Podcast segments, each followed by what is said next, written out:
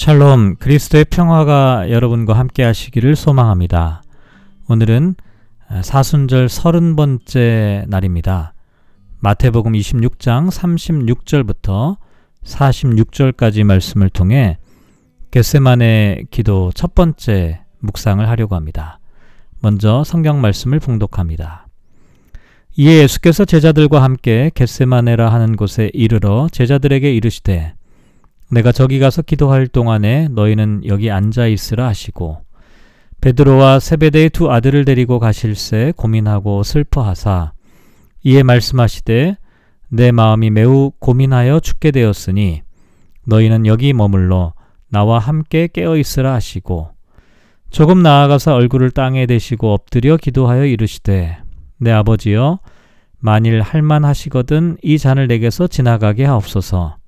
그러나 나의 원대로 맛이 없고 아버지의 원대로 하옵소서 하시고 제자들에게 오사 그 자는 것을 보시고 베드로에게 말씀하시되 너희가 나와 함께 한 시간도 이렇게 깨어 있을 수 없더냐? 시험에 들지 않게 깨어 기도하라. 마음에는 원이로되 육신이 약하도다 하시고 다시 두 번째 나아가 기도하여 이르시되 내 아버지여 만일 내가 마시지 않고는 이 잔이 내게서 지나갈 수 없거든 아버지의 원대로 되기를 원하나이다 하시고 다시 오사 보신즉 그들이 잔이 이는 그들의 눈이 피곤함 일러라.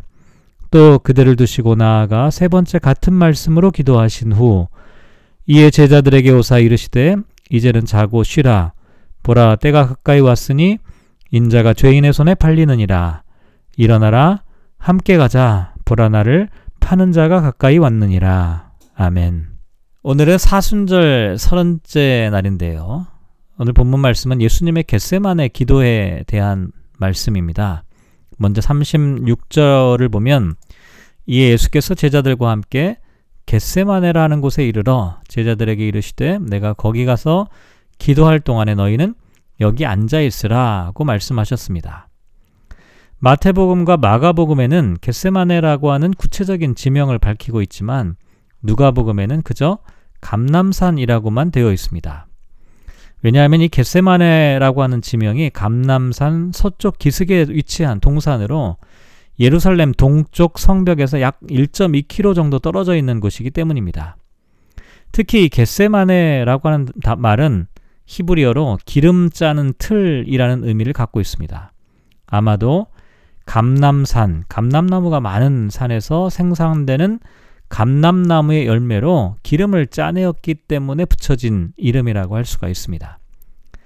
그런데 예수님은 감람 기름을 짜내던 겟세마네에서 감람 기름 대신에 땀과 눈물을 쏟아내는 기도를 드렸는데요.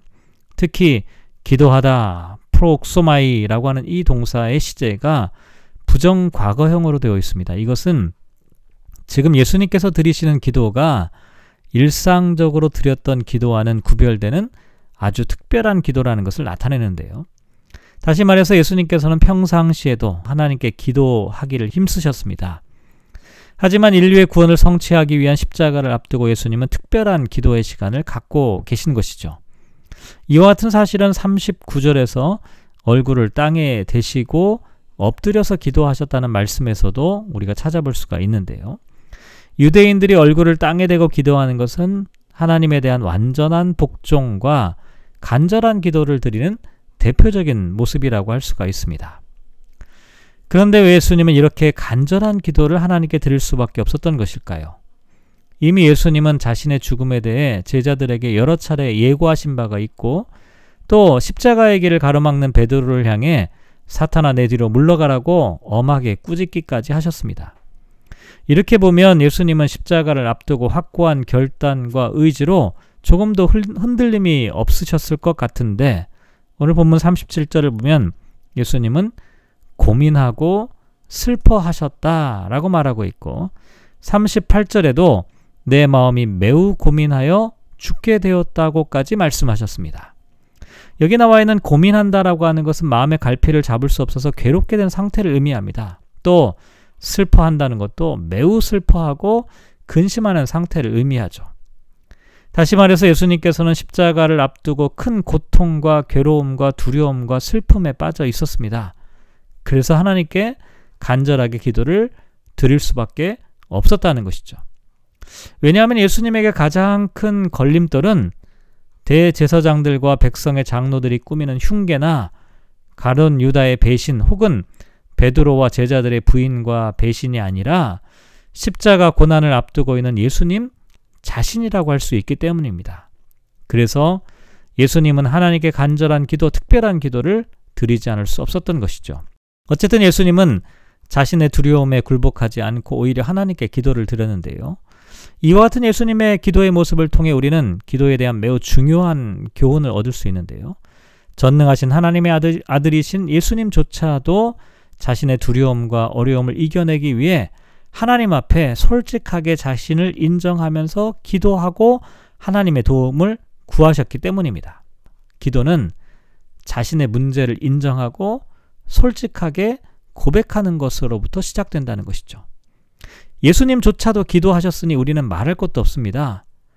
자신의 두려움과 어려움을 만나게 되었을 때 그것을 인정하고 하나님 앞에 아뢰고 하나님의 도우심을 구하는 것이 바로 기도의 첫 출발점이라는 것이죠.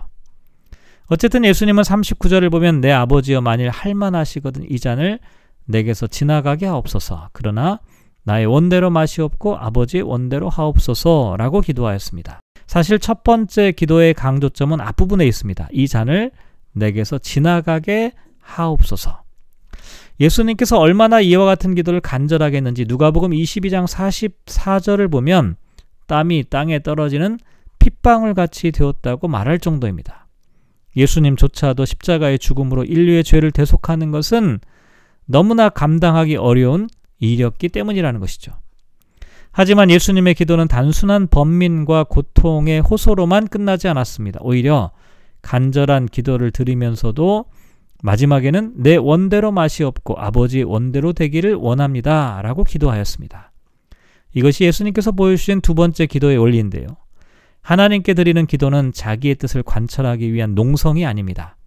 기도는 내 뜻을 관철하려고 하나님을 코너로 밀어붙이는 것이 아니라 하나님과의 대화의 과정입니다. 내가 원하는 것을 하나님께 아뢰고 하나님의 뜻을 묻는 과정이죠. 그래서 때때로 하나님께서 나의 소원대로 응답하실 때도 있지만 기도의 과정, 대화의 과정을 통해 오히려 나의 뜻을 내려놓고 하나님의 뜻에 순복하게 되는 것입니다. 그래서 예수님께서는 42절에 보면 두 번째 기도를 드릴 때는 내 아버지여 만일 내가 마시지 않고는 이 잔이 내게서 지나갈 수 없거든 아버지의 원대로 되기를 원하나이다 라고 기도하였습니다. 조금 전에도 말씀드렸지만 첫 번째 기도의 강조점은 이 잔을 내게서 지나가게 해달라는 것이었지만 두 번째 기도에서는 강조점이 확연하게 바뀌었죠. 아버지의 뜻대로 되기를 원합니다 라고 기도하는 것이죠.